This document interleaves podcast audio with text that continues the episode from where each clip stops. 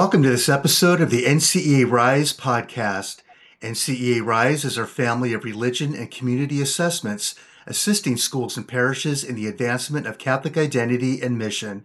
I'm your host, John Galvan, and I serve as Vice President of Assessments for NCEA. Today, our guest is Paul Escala. Paul serves as the Superintendent and Senior Director of Catholic Schools for the Archdiocese of Los Angeles, the largest Catholic school system in the country with 263 schools. Paul is a native of Los Angeles, and he's an experienced executive with 23 years of success leading and turning around multiple K 12 institutions across the educational landscape, public district, public charter, and parochial school systems. Paul is passionate for academic excellence and he has advocated for children from all walks of life, particularly those who have been historically underrepresented and at risk. Welcome, Paul. Thank you, John. Great to be with you. It's great to have you on here, friend.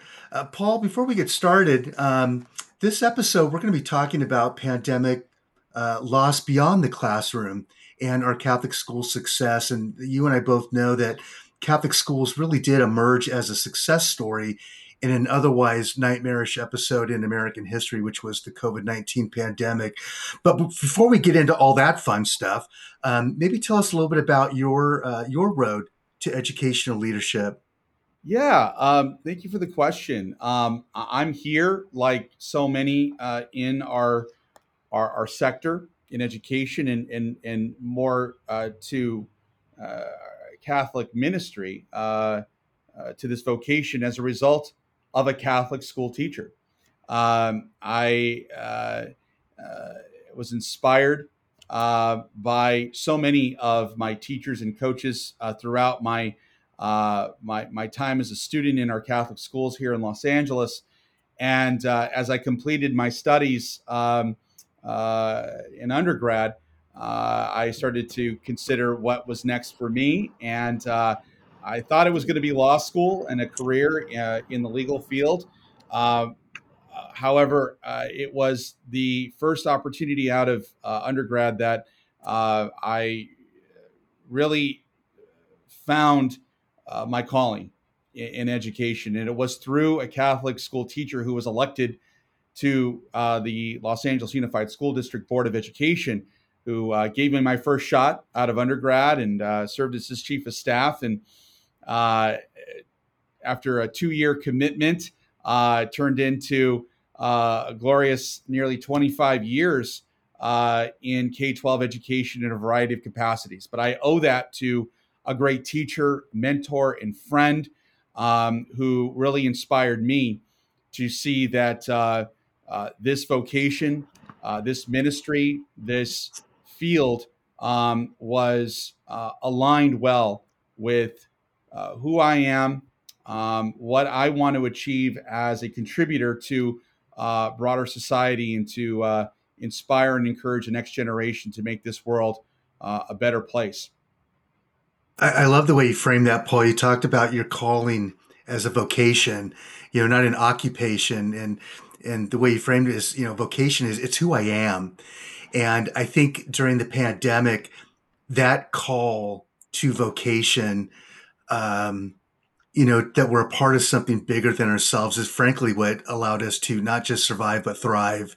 And so that gets me into the, into the question about, you know, what kind of losses did we experience uh, in our Catholic schools and throughout the educational sector for that matter?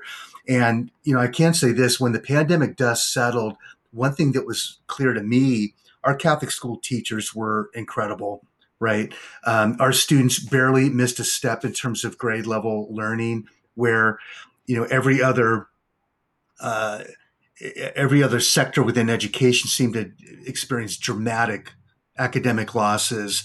I just wanted to I wanted to frame you know some context also around our conversation and you know just a few short weeks ago on May 5th 2023, the World Health Organization, they declared the COVID 19 pandemic no longer constitutes a public health emergency of international concern. And I think for so many of us, we probably turned that page a long time ago, but it was great to get that validation. And the interruption of learning, um, including an interruption to church and school rituals, right? That we're so used to graduations, other kinds of events. It's had a lasting effect. And I think that truancy remains a concern in public education. Uh, in the fall of 2020, fewer than one fourth of students nationwide were back in classrooms five days a week. Uh, 57% were learning remotely full time. And at one point in December of 2020, the New York Times suggested that as many as 6% of public school students uh, nationwide were not attending school at all. And what you and I know, Paul, as you know, superintendents at the time, uh, by contrast, fully 92% of Catholic schools were open for full time in person instruction or at least hybrid learning at the start of 2021. And then the most recent NAEP report, right, Nation's Report Card, released in late 22, it showed that Catholic schools outperformed public school counterparts in almost all categories. And in fact, according to NAEP, Catholic school students performed at or near the top in reading and math compared to public schools coming out of that pandemic.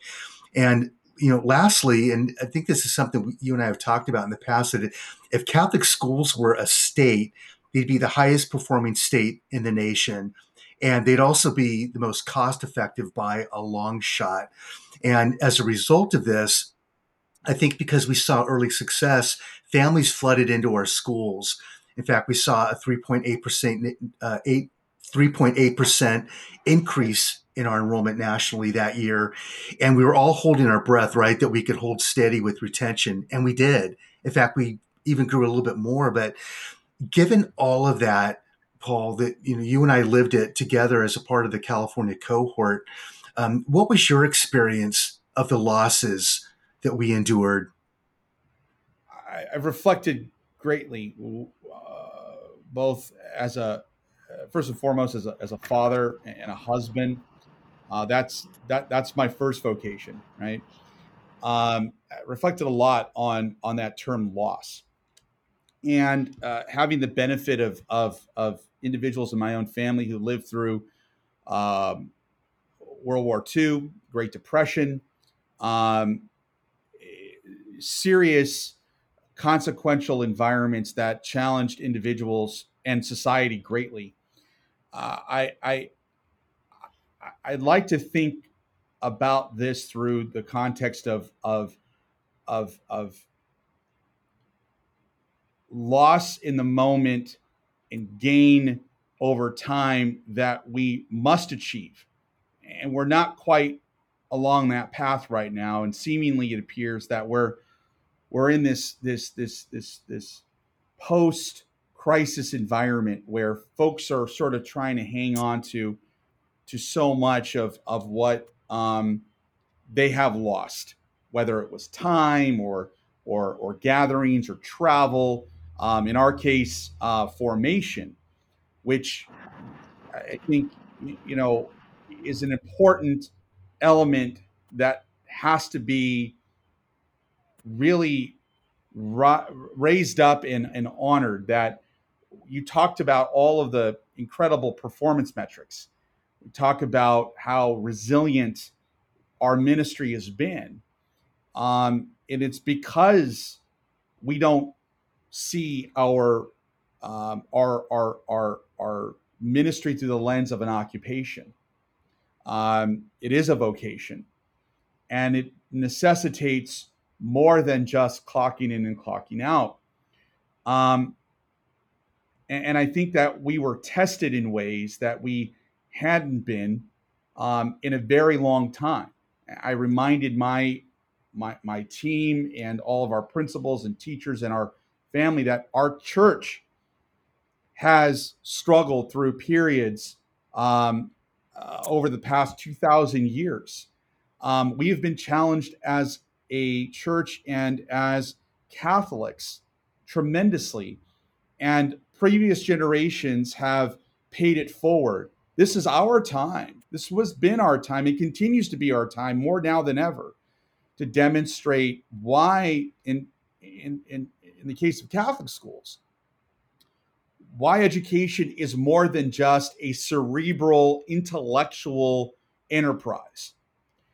That the reason why we saw what we have seen insofar as as as student uh, performance and academic uh, in, uh, growth and, and enrollment growth is because we've been able to demonstrate in a very consequential time that as it turns out education is far more than just showing up and um, working through textbooks and curriculum that it is an encounter with within a community of, of, of, of learners both children and adults and families that necessitate an ecosystem to become thriving, faith filled individuals. And that it's not just an exercise in, again, intellectual um, uh, um, capacity.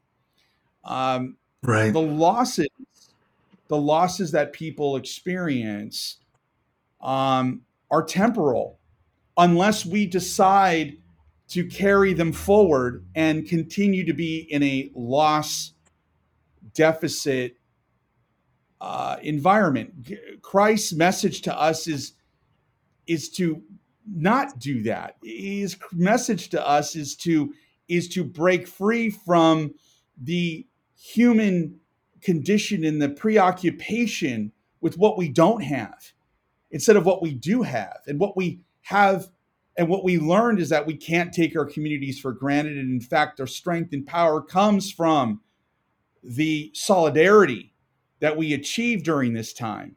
And it has been our, uh, our, our, our, our, it has been our, our, our response to an otherwise dark and cloudy world that suggests that the power of the one is greater than the power of the many. And um, we do live in a time, John, where um, our faith requires us to uh, really look beyond the temporal, to really think uh, and and and pray and care for one another in ways that are deeply challenging, particularly in a in a in a, in a secular world that uh, is antithetical to that kind of thinking, um, especially now um, where identity issues are at the forefront um, of, right. of, of conversation. So, uh, you know, the term loss I struggle with in the context of today because I do believe as a as a church and as a faith and as a ministry, um, our work is always about the future, and the future cannot look anything like the last three years, um, or I it's going not. to perpetuate a self fulfilling prophecy that children somehow can't get past that moment in time that, yes, deprive them of togetherness, deprive them of community, deprive them of moments and milestones, but that the future promises something more.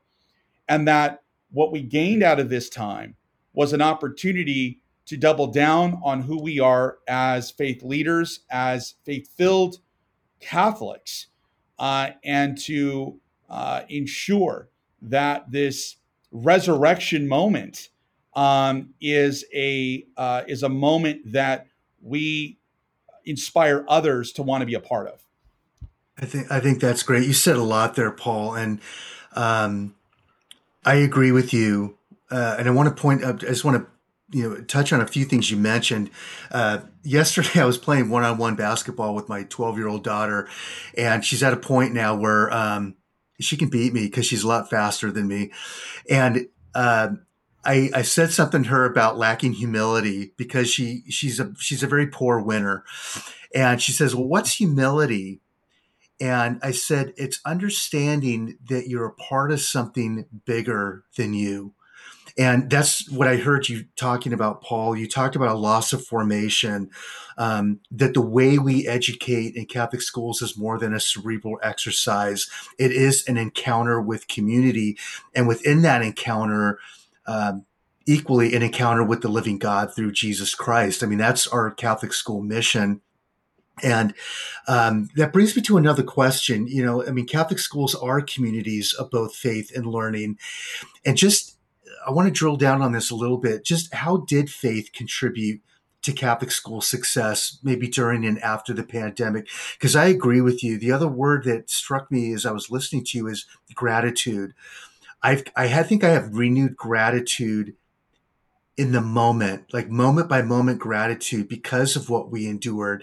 And I don't know about you and about our listeners and what roles you all play out there in the Catholic education nation, but during the pandemic, I found strength that I didn't know I had. And it was only by the grace of God that I felt that. And I think you as well, Paul. Um, for our listeners, that you know, the California cohort, uh, there's 12 dioceses in, in the Golden State, and uh, when the pandemic broke, we would meet weekly every Friday at noon over Zoom, and all 12 of us very much look forward to uh, to that gathering to share notes, to share strategies, to share our struggles, uh, but also to share our unity in that moment. Because, like you, you suggested, Paul, at the end of the day, the symbol of our faith is a crucifix. I mean, it is a, a, a man fixated to a piece of wood, and that is the symbol of our hope, of our faith. And so, you know, our suffering, we have to be worthy of our own suffering, and God can make something out of that for us. But um, how did faith contribute to Catholic school success in all of this? I was tested tremendously, and and yeah. and uh, the faith universally was what uh, led us to uh, successfully prevail uh, in a in a state um, uh, that was not interested, frankly, in uh, uh, permitting schools uh, that were not of of of, the public disposition, non-public schools and faith-based schools to um, to to to reopen uh, under uh, all public health guidance in, in advance of, of, of, of other schools, uh, a state that deprived and sought to per, uh, deprive um, uh, non public schools from uh, public resources to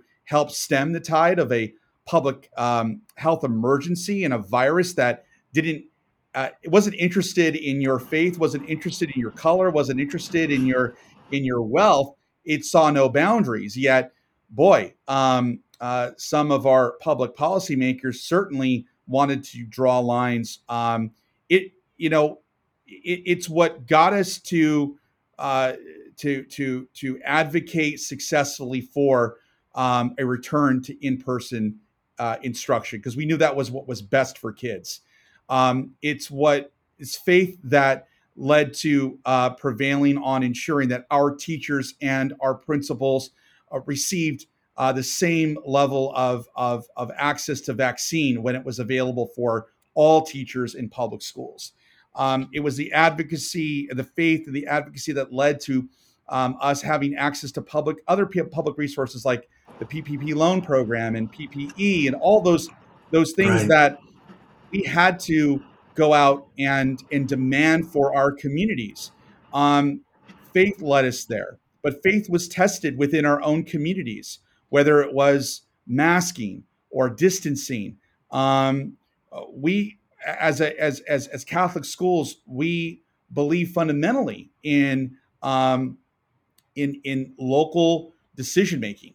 Uh, we believe in um, uh, in in in in a decentralized approach towards um, uh, formation of young people because we believe that these are communities of faith and not vertically aligned bureaucracies. And we ran into so many um, issues within our own community around um, decisions that were being made by public health authorities that uh, we as institutions as, as as as we are called on by our canons by we are called on by um, our, our, our, our, our Holy Father uh, that we are going to cooperate and lean into uh, civil authorities. Yet we were also advocating for those parents and, and those communities that wanted to uh, ensure that their children were receiving in-person instruction uh, in in ways that were going to um, um, uh, meet all of the students uh, where they are at. And so we were oftentimes, John, you, me, our colleagues, uh, in the middle of, physically sometimes, in the middle of those disputes, of those debates, and having to accompany all of these disparate communities and stakeholders um, in the name of, uh, of the kids who we are entrusted to serve. Um, I, I'm often struck by the, the, the, the, the notion of folks who say, well, we're all in this boat together. Well, the truth is, is that we weren't all in the same boat together we were in the same storm together, but some people had better boats than others. Some people were privileged enough to have opportunities to resources and the things that other people didn't. And you know, I'm I'm I'm struck by the the the, the challenge that our ministry continues to to face and we as catholic school leaders continue to lean into spaces and that is to advocate for our poorest children, our poorest families. The founding of our ministry is can be found in the face of the immigrant, face of the poor.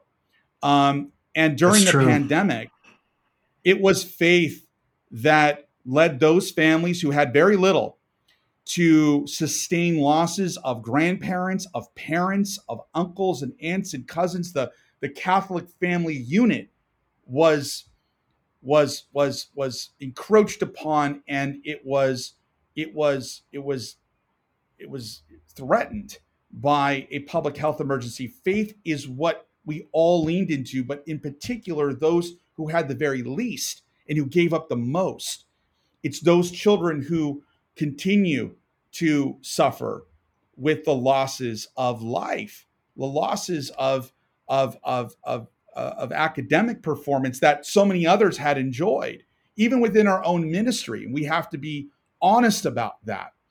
We have to be truthful about that because Christ calls us to to to be preferential to those who have the least. So in right. our archdiocese, we are prioritizing those schools and those children who were um, who suffered the most with losses across the board uh, and ensuring that those children have the opportunity to have access to to curriculum and to that that that catch up opportunity that they need in reading and math. But ultimately, faith prevailed here, John. It really did, and we can see that in the numbers, just as you pointed out. Uh, you know, I'll say amen to that, my brother. And I'll, I'll tell you something. I've often professed, Paul, that uh, as I get older, faith, the lens of my Catholic faith is that that view that helps me make sense of a world gone crazy sometimes. it's, it's, the only way I can make sense out of most things in the world is through my faith. And, and when times get hard, to lean on that same faith to make the right decisions. And I love the way you said it, you know, for the good of our kids. You know, it was always the good of our kids as our point of reference in decision making and strategizing. And if we can do that uh, with integrity, and, and commitment to that same faith, we can sleep at night. And we're going to kind of wrap up here, Paul. I told you 20 minutes was going to go really fast, and it has. It has. Um, you know, my work, you know, deals with NCEA Rise, uh, NCEA's family of, of assessments, and I think it's, you know, it's it's a critical time for us to assess. We talk about a loss of formation, a loss of community. Well, as we continue to trickle back into churches, let's face it, um, what is the state of our Catholic school communities, the health and vitality of those communities? How are we doing on uh, transmitting the faith to the next generation after this? Uh, this incredible lapse that we all experienced. And maybe just a word about just you know, why is it important to assess the you know both yes the head like you said it's not just a cognitive exercise but also the heart. Um, just maybe a, a comment on that. Yeah, we, we need to know we we're in, we're in a data rich environment and and and we have figured out a way to assess you know virtually everything in our world. Well, uh, you know there there is this great blessing of of technology that God has bestowed upon us and given us the the ability to uh, understand how to discern information, including that of of of, uh, of faith and and knowledge of faith, but also practice of faith. And this is not just a quali- quantitative exercise; it's a qualitative exercise. But what I think it, it what it what it yeah. provides us, it provides everyone, whether you're a, a, a clergy and religious or a, a lay person uh, or a parent, is to really assess as the dust is settled and we're moving forward and we're pushing forward. Where where are we? Well, it, it's no different than than getting a compass and and and and understanding exactly where we stand uh, in the world and in direction that we're going in.